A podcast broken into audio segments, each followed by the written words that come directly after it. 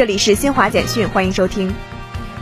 记者从民航局空管局获悉，五月十九号零时，京广大通道空域结构调整方案南段方案正式启用，标志着连接京津冀地区和粤港澳大湾区两大城市群的南北空中大通道全面建成。英国卫生安全局十八号发表公报说，该国再增两例人感染猴痘病例，目前已累计九例确诊。美国疾病控制和预防中心十八号确认美国出现今年以来本国首例猴痘病例。世界卫生组织当晚表示，英国有可能出现更多猴痘病例。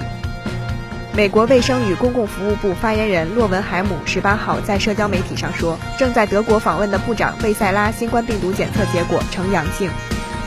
莫桑比克卫生部十八号发布公告说，该国西北部泰特省上加拉地区发现一例儿童感染脊髓灰质炎病毒的病例，所感染病毒类型为野生一型脊髓灰质炎病毒。以上由新华社记者为您报道。